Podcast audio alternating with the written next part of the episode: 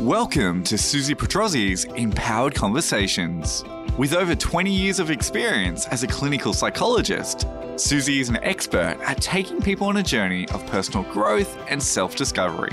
Join Susie as she talks to remarkable people who share their insights and lessons for living a purpose driven life to inspire you in your own journey.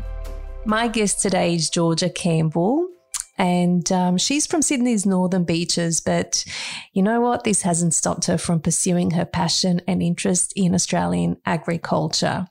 She's a real trailblazer. Um, she's very passionate at what she does, and she is really bringing together education and agriculture to kids at schools right across New South Wales. She's actually managing a project that's aimed at exposing children across New South Wales to farms and agricultural systems. I have known Georgia for some time and always been impressed and really inspired by the journey that she's taken. And that's what I'm here to talk to her about. Georgia, thank you so much for agreeing to be on Empowered Conversations. That's okay, Susie. That was such a lovely introduction. Thank you. so tell me about your journey because you've really, um, you've really gone on this incredibly enriching adventure.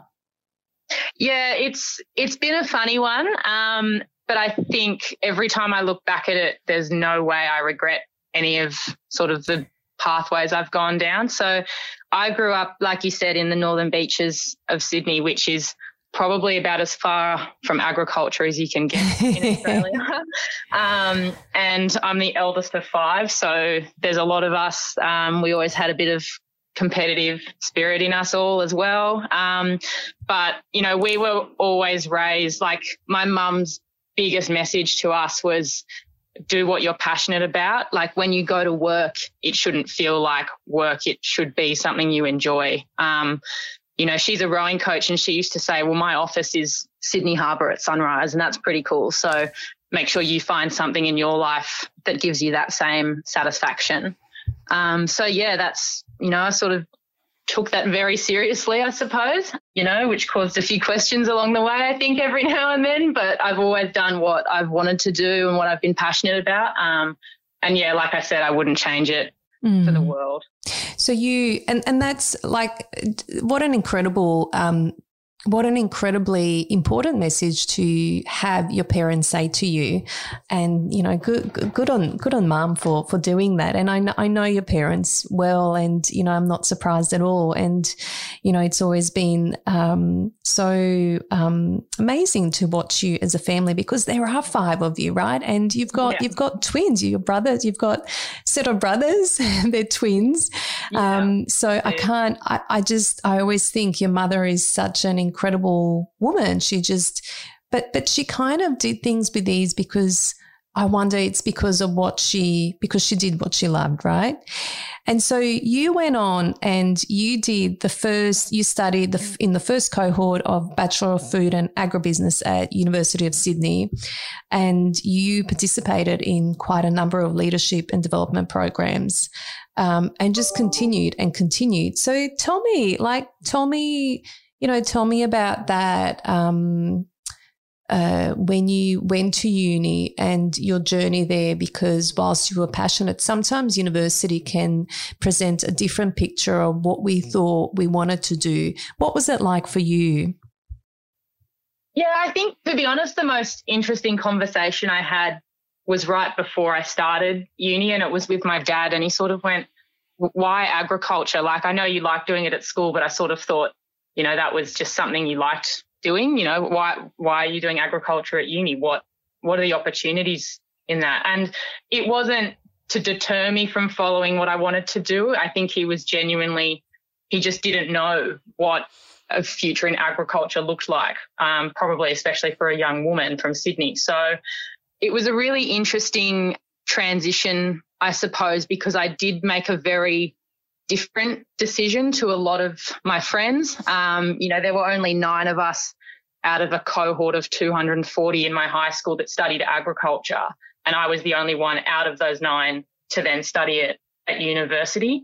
So you sort of got these really like, what do you mean you're studying agriculture? Like, what, what does that even mm. mean? Um, and so I found this degree at Sydney, and we were going to be the first cohort that went through it. Um, mm. And it had an embedded honours program in the end of it. So that was always a bit of an attraction as well. It was just part of the degree that everyone would do a, an honours project at the end. Um, and it, it, look, it wasn't without its challenges. There were only, one of the great things was there were only 20 of us doing the degree. So mm. you got to know everyone really, really well. And I think sometimes at university, when you study sort of maybe more popular degrees like business or science or commerce, you don't have that you know, friendship mm. aspect in your degree because you go to a lecture with a thousand people in it, whereas it was only 20 of us and we were there for four years together. Um, so that was really unique and special. But it also meant that they basically said on the first day of university, they're like, oh, so you guys are our guinea pigs um, for the degree. And we went, well, you know, we're, we're paying to be here and it's a four year choice we've made. I don't really like that we're being guinea pigs, but okay, that's what we are, I suppose. Um, but it was really cool because we actually got to put input into the faculty um, and the degree itself. And then we saw those changes actually come in for the years below us. So it was actually quite a special thing that probably not a lot of people get to do as part of their university experience. Mm. Um, you know, we had to sit through some pretty yucky subjects that we then said aren't necessary. So no one else ever had to do them, but we had to do them. So it was a bit of a, yeah. a double edged sword, I suppose. But, you know, it was, it was a really lucky thing we got to do. I think. Um, and since then, the degree's gotten a whole lot bigger. I think the year below us had 100 in it. So oh, wow. Exponentially grew. Um, but yeah, I think being part of that first group was something quite special. Um, yeah. So you essentially you shape yeah. the degree to for years to come in a way. Yeah, somewhat. I well, we like to think so. Um, and yeah, we had a real we had because we were such a small group. We had a really nice relationship with our lecturers and our tutors, and you know the faculty in general. And it was a really lovely space because everybody was there with very different ambitions and goals in mind. There was no competitiveness, I suppose. Mm. Like we all wanted to do well, but we all weren't training to take the same job. Mm. So there was a really nice diverse mix of people that wanted to do different things and had different opinions. And it didn't have any of that, you know, competitive aspect that some other degrees might have. Mm. Um, so yeah, it was a it was a really lovely time, and I still catch up with a really you know there's about ten of us that catch up quite regularly, and I don't often hear of people that still have those friendships from university because of their degree yeah. being so small. So it's it's pretty cool. Um, yeah, it was a really really special time. So Georgia, where did it then take you? You know, you, you did the degree. Um, so did you go on with your honours? Yes, I did. Um, so again, you know, following mum's old do what you're interested in. Mm. Um, I looked at the list that they offered and I said, I don't like any of those, so I'm going to make mine up myself. Um, and I decided to look into the nutritional differences between eggs produced in different systems. Um, so, you know, your caged eggs versus mm. barn right? free range, all that. Um, you know, it was, it was a really interesting looking back. Um, I think I could have worked a little bit harder on it. So that's a really interesting reflection for me, but it was really cool sort of choosing something that I wanted to learn about and getting to immerse myself in it for a whole year. Mm. Um, yeah. As opposed to picking something that was offered, is that what you mean on the on the list of say research projects yeah. or possibilities? So the, the, university gave us a list of you know we're running these projects. Mm. If you want to choose one for your honours, you can do that. Here's your supervisor, mm. and I sort of mm. had to go out and find my supervisors and everything and my you know, resources and some funding myself because I hadn't chosen something that was on their mm. list. Um, so I probably made it harder for myself. But yeah, I just, I sort of looked at that list and went, I'm not interested in that. And I have to spend 12 months in depth looking at it. So I may as well be interested in it. Um, so mm. that's what that mm. happened. Yeah. So tell me, just aside, I'm now interested. I'm I'm really curious. Um, so what did you learn? Like what you know when you're talking about eggs in different kind of systems, um, what came out of that study? Uh, it, it's it's a really it's going to be a really vague response because it really depends on what you're looking at. So calcium is higher in some, but you know your vitamin levels are different in mm. others. But the other thing I looked at was the price value of the nutritional difference. So even if free range eggs are better for you, mm-hmm. they're more expensive. And so there's no balance for people that don't have that option, I suppose. You know, per dollar, the nutritional aspect comes out quite similar. And for people that can't afford to take mm-hmm. make that choice of those higher end choices, you know, there's nothing wrong with them choosing um, caged or barn eggs. You know, that was a really big part of the project was actually food value. Um, interesting, um, yeah. People in different demographics. So yeah, interesting. Um, so Georgia, where did that? Where did you then? What what happened? What kind of doors opened up for you after you, after uni? Um, yeah, so I actually worked um, at a butcher throughout my last two years of university, um, and they were a really paddock plate oriented business. They're fantastic, and I learned a lot. Um, and I think what happened is everyone in my degree was suddenly applying for all these grad programs with banks and advisory firms and big food companies. And I sort of went, oh my goodness, I need to do something about that because, you know, and that was all happening in April or May of our last year, which is so much further away than you think you would need to start thinking mm. about those decisions. Um, so I sort of just chucked my hat in the ring and I ended up being accepted into a graduate program at, um, well, they're now Nutrien Ag Solutions, but they were previously known as Ruralco when I was there. And, you know, for me coming out of university, that's a really, that looked like a really big achievement because, you know, this was a big Australian agribusiness company. They only take a small cohort in their grad program. You know, it sort of ticked all those standard boxes um, that people might think a successful graduate mm. looks like. Um, you know, and I loved it. It had a, re- it, you know, it did give me the um, option to stay in Sydney, which was one of its big attractions as well. Um, so, you know, there were positives there. I learned a lot. Um, but I think ultimately what came out of that was the corporate world is not my thing. Mm. Um, isn't it you know, great to, sorry to interrupt, yeah. isn't it great to learn for you to learn that early on or for anyone else to know exactly, well, this is not where my heart is?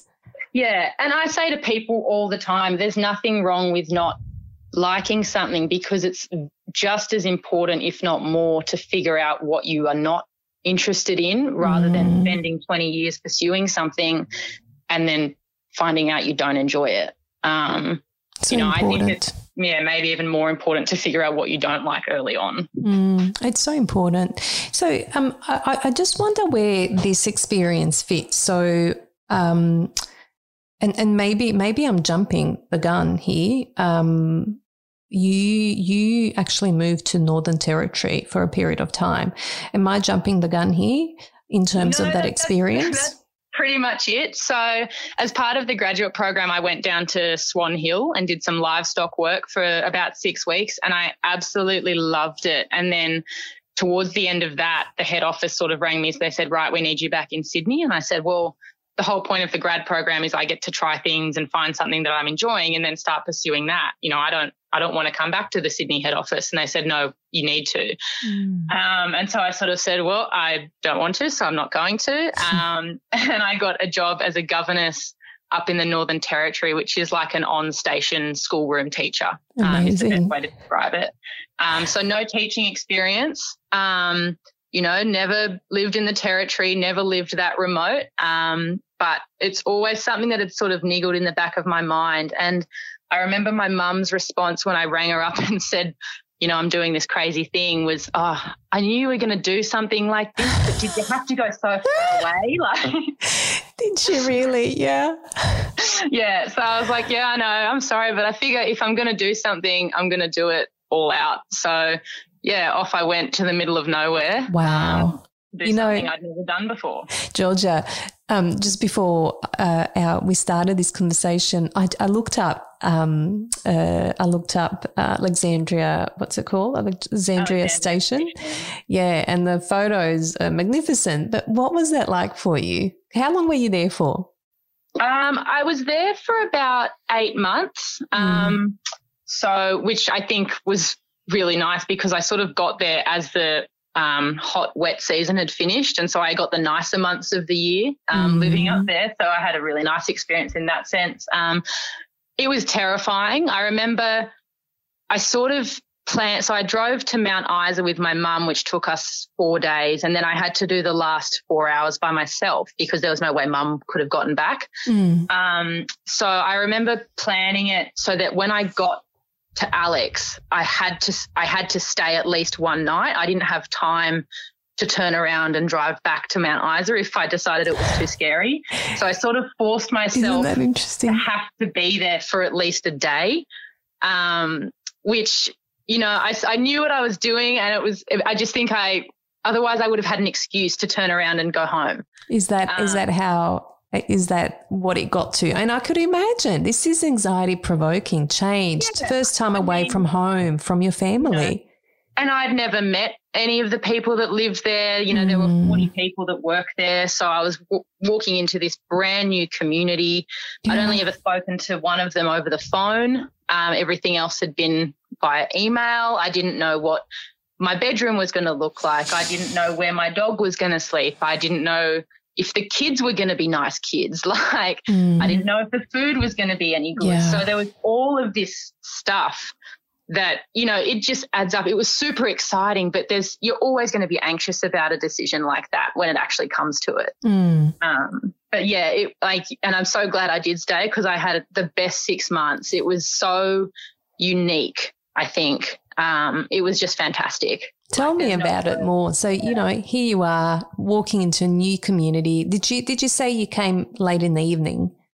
Yeah, so I sort of drove in late at night, um, or not late at night, sorry, late in the afternoon, and it's a four-hour drive to the nearest town. Mm. Um, so, and you don't want to do that road in the dark, basically. Mm. So I had to stay one night um, and wake up and go to school as a teacher the next day. Um, and then, yeah, it just it clicked into gear. I was really lucky that the other teacher in the classroom she'd been teaching for a long time, um, so she sort of knew all the nuts and bolts of things.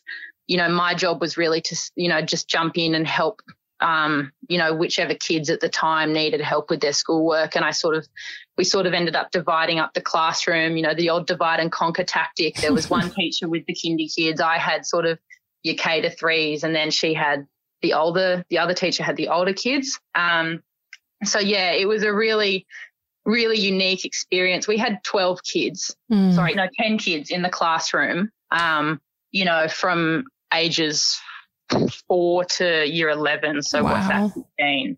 Um, and so in itself, that's a really unique situation in the school of mm. distance education system. No other classroom was that big. Mm. Most of them only have two or three kids in the same family. We had four families mm. with kids, and most of those kids had never been in a group situation before. So we had to teach them how to share, you know, and how ah. to respect others and how to talk to people and how to make friends. You know, those kids live in an incredibly isolating situation. Mm. You know, lots of them have never lived in a town or a city. They've lived on these big stations their whole life. And so to throw them all in, you know, to a classroom with 10 other kids with different needs and wants and, you know, behaviors mm. was just as much a challenge as actually teaching them the curriculum. Incredible. Wow. Yeah. And and how are you throughout this process, you know, thrown into the deep end? Is there a part of you that kind of just, you know, took to it um, and focused on what needed to be done? Or was there a part of you asking yourself, is this the right thing for me? I just wonder how long did it take you to really settle into it? Um, look, as anything, you know, as with any job, no matter where you are, probably takes you at least a month to really find that click into gear. Um, and you know, the the unique thing about working on Alex was that everyone, or most people, were a young was a young person living away from home as well. So right. my situation wasn't unique in that sense. It was just my actual role on the station was a bit different to most. So, mm-hmm. you know, we're all sitting around trying to find the tiniest bit of Wi-Fi to call our parents for five minutes, like, you know, and then we all go and have a have a drink at the end of the day. And, you know, on the weekends there's nothing to do because you're so far from anywhere. So you find something to do. And, you know, so I guess it was lucky that the group I was with were all you know, quite young as well. Mm. Um, so that that always helps when you're surrounded with people going through a similar situation. I think. And um, Georgia, um, when you so looking back at that time now, um, how old were you then when you did that? Um, I was, oh goodness, um, I was 24. Okay. And you're now, how old are you now? Uh, I'm turning 27. Okay. Um, yeah. So, So not that long ago, but looking, you know, look, you've you've you've gained experience in your in your field, but also life wise. Looking back at that experience now, what did it? How did it change you and shape you as a person? Um, I think the big thing was I can do this. Um, you know, that was I, you know, I don't want to say that I'm better than anyone else, but I don't know a lot of people that would make that decision completely independently to go and move. You know, it's a 26 hour drive Yeah. nonstop to Sydney, which is where I spent my entire life. Um, you know, I didn't have phone reception while I was there. I had to scab off the school Wi Fi. So you were completely isolated. So I think the big thing I took out of that was I can do that Mm. you know um you know I, and so if i can do something like that there's not much else i don't think i could do Yeah. um i suppose is the big thing i took away from it is you know that's that was a pretty weird thing to do and all my friends sitting there going what the hell are you getting yourself into like are we ever going to see you again like what what happens now kind of thing so that's Yeah. the big lesson i learned probably um was i can do big things if i if i if i want to Mm. um, so what was it like coming back to Sydney after you finished that? I was I just it was like the classic when everyone comes to Sydney and like, oh, everything's so expensive. was probably the first thing because out there, you know, there's nothing, so you don't spend any money. yeah. um, so you know that was always that, and I remember, you know, driving into Sydney and hitting the Pacific Highway, and like I'd obviously gone through some towns on the way, but I hadn't sat in traffic for Mm. like a good eight months. So there was all of that kind of just quickly readjusting, um, which obviously didn't take long because that's my nat- that's my natural habitat anyway, I suppose. Yeah. But it was really, I think it gave me this huge perspective on how other people choose to live. Mm. Um, you know, not everybody wants or understands the importance of a good education. You know, a lot of the kids in that classroom were just waiting to turn 16 so they could go and be a ringer or drive a tractor. Mm. Um, and that's great, but there was no no concept from their parents of, oh, you could do something more if you wanted to. And so I think I had this really broad perspective on I was raised knowing that education was super, super important and valued, but Mm. not everyone has had that upbringing. yeah. So that was probably the big thing I took away. It was probably some of the things I struggled with the most is that none of the parents was particularly even aware that kids would go to university if they wanted to. Mm. And I'm, I don't think that university is for everyone, absolutely not. But there was no sort of that's an option for me. They didn't Mhm. even think of it as an option. Um, Mm. so that was quite a challenge and quite a big eye opening thing for me too, um, as well while I was up there. It's incredible. It's incredible, isn't it? Like it really does put things into perspective, um, and it and it broadens your broadens your thinking. It really shifts your perspective about um, how people choose to live their life, as you were saying, choices that we make. Now, Georgia, what are you doing now? Where are you at now?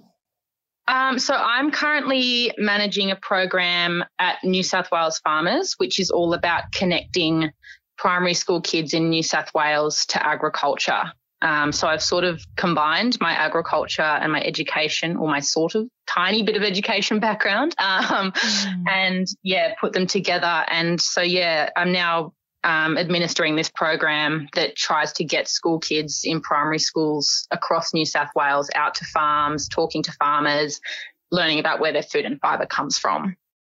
Wow. What do you so as your I don't how long have you been in this um in this role? Um, I'm actually coming up to my one year anniversary in the role. Okay. really. So what do you I mean, you know, there's I imagine there's a it's a big mission and it's a big big goal in terms of uh, in terms of the program. What kind of change are you hearing about? What change are you noticing and why is why is this so important and significant?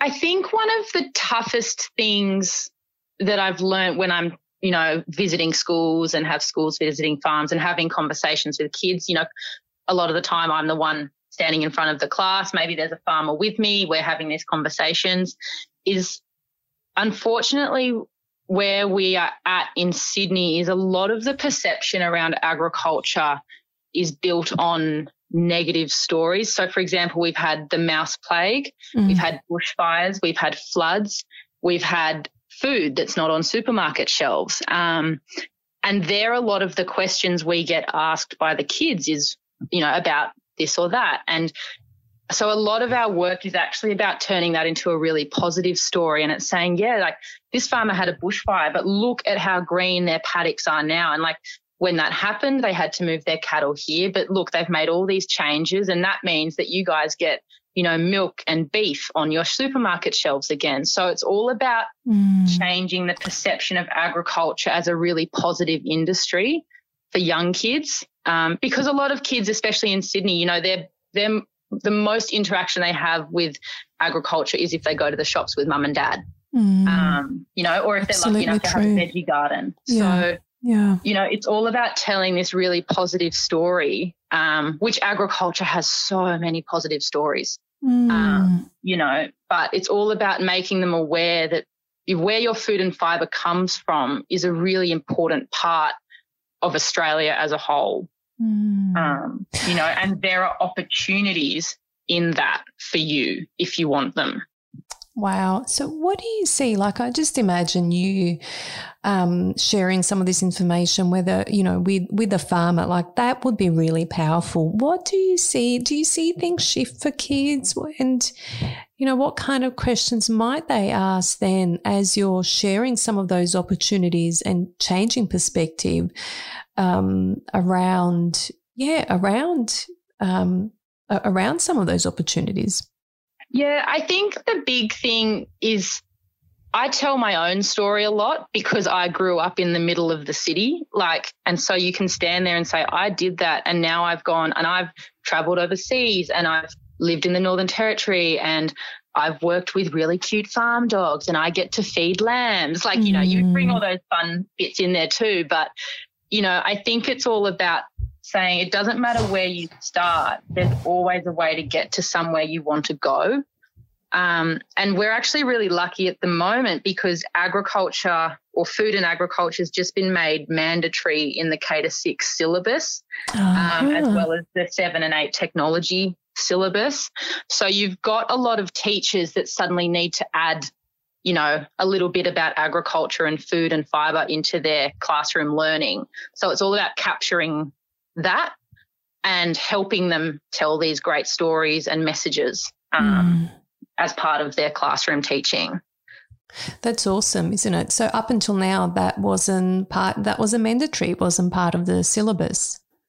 No, so there's always bits in the science and the tech syllabus about, you know, um, you know, one of the Australian curriculum focuses at the moment is sustainability. So it's going to start, it gets talked about naturally. And obviously you learn about your food pyramid and mm. all the rest of it. But now there is a really specific focus. It's not huge, but it's still, you know, a foot in the door about learning where your food and fiber comes from. Mm. Um, and that can be as simple as sitting with the kids and saying, okay, everyone's got socks on. You know that they're made from cotton. Do have you seen a cotton farm before? Let's look at some photos. Like, yeah you know, it's it's really easy. All those kids come to school with a lunchbox, and all that food comes from somewhere. So it's a really simple thing that you can integrate quite quickly um, mm. into a program.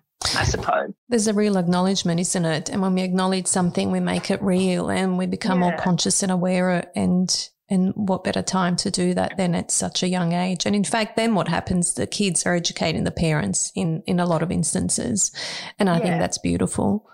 Um, so, okay. Um, and you, you're in a place where you, you enjoy your work. You love what you're doing. I love my job. like, I can't believe that in Sydney, where my family and my friends are, I found the perfect job. Like, lots of people talk about when they start a job, they have that sort of honeymoon period for the first couple of months and then they start, you know, finding a few bumps and bruises along the way. Like I am still so loving my job. It's insane. I can't. I talk. I tell my manager every week. I'm like, I can't believe that I get to do this. like, oh um, gosh, it's you know, so wonderful I, to hear. Yeah, and I understand that's quite a unique and lucky situation. I've had jobs that I didn't enjoy at all as well. So um, I think when I'm enjoying my role, I'm I'm so keen to get to my desk every morning um, and see what I can do with it. Mm. Um, and that comes a lot from the people I work with and the people I work for. Um, and that's just reinforced all that messaging around surrounding yourself with the right people too. So, mm. Yeah, I love my job. I love my team. I love everything about it, to be honest. Um, so yeah, it, as as mum said, it doesn't feel like a job for me. mm, that message, and and you know what's interesting? I'm just thinking as you're saying that, mum is a teacher. She's in education. Dad's in vet science. He's a vet. So you've yeah. kind of merged the two somewhere along. yeah, somehow, somewhere, somewhere along the way, a bit weirdly. Um, but yeah, so um, you know, and you sort of talk to people about what you do when you go out, you know, for a mm-hmm. drink or a catch up with friends, and they're like, "That is the weirdest job to have in Sydney, but how cool!" I'm like, "Yeah, I know."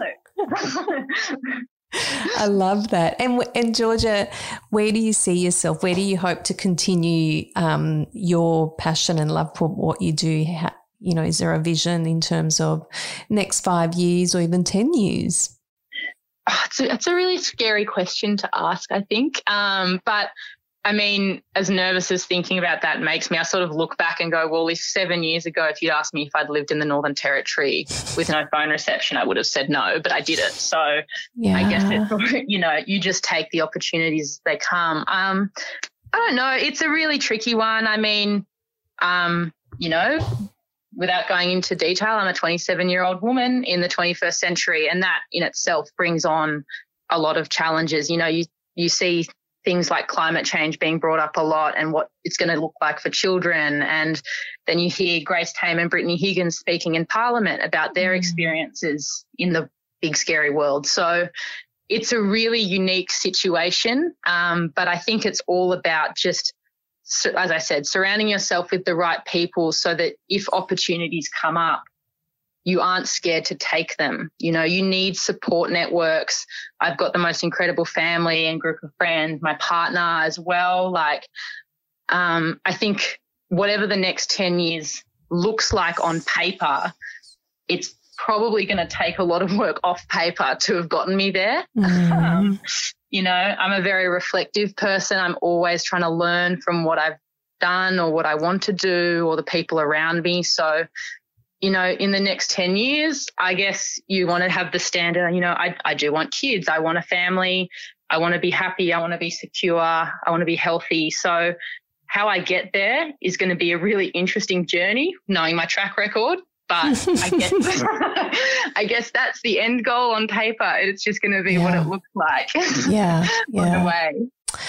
Georgia, I I love talking to you, and I'm grateful for this conversation. I love that you you know really trust yourself and the path and the opportunities that come, and that you take them at the right time. Um, and and I hope that this certainly inspires somebody else on their own path and to diverge a little bit to do, you know, no matter no matter how weird or different it feels, to really embrace that difference, um, even if everyone else is saying really. Um, it's you know you're an extraordinary young woman who's got so you know, incredible things coming your way. And um, I look forward to continuing this conversation and seeing what you're doing. Oh, thanks so much, Susie. It's it's been a real pleasure talking to you. It's yeah, I've had, had a nice think about everything, and it's really nice to sit back and reflect with someone like yourself. So incredible, know, incredible. Yeah, it comes down to trusting myself to drive 26 hours from Sydney for something I'm not qualified for. Then no one else on your podcast should be ever questioning what they do. absolutely, absolutely. Um, thank you so much, Georgia. Thank you, Susie. Thank you for listening to Susie Petrozzi's Empowered Conversations. If you enjoyed this episode, be sure to subscribe. Leaving a review helps others find the podcast. And for more information, visit susiepetrozzi.com.